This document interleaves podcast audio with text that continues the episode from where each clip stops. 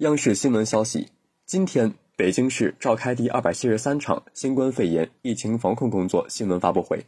发布会上，北京市政府新闻发言人徐和建表示，今天上午召开的北京新冠肺炎疫情防控工作领导小组会议强调指出，当前北京市疫情严峻复杂，防控工作容不得半点迟疑，要全力以赴、分秒必争、严防死守，采取最坚决、最果断、最严格的措施。以最快速度阻断疫情传播链条。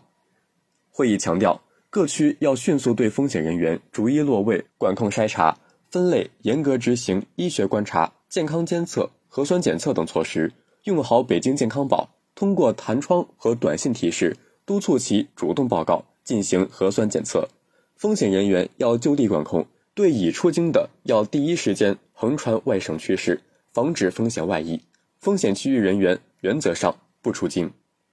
感谢收听《羊城晚报·广东头条》，我是主播张世杰。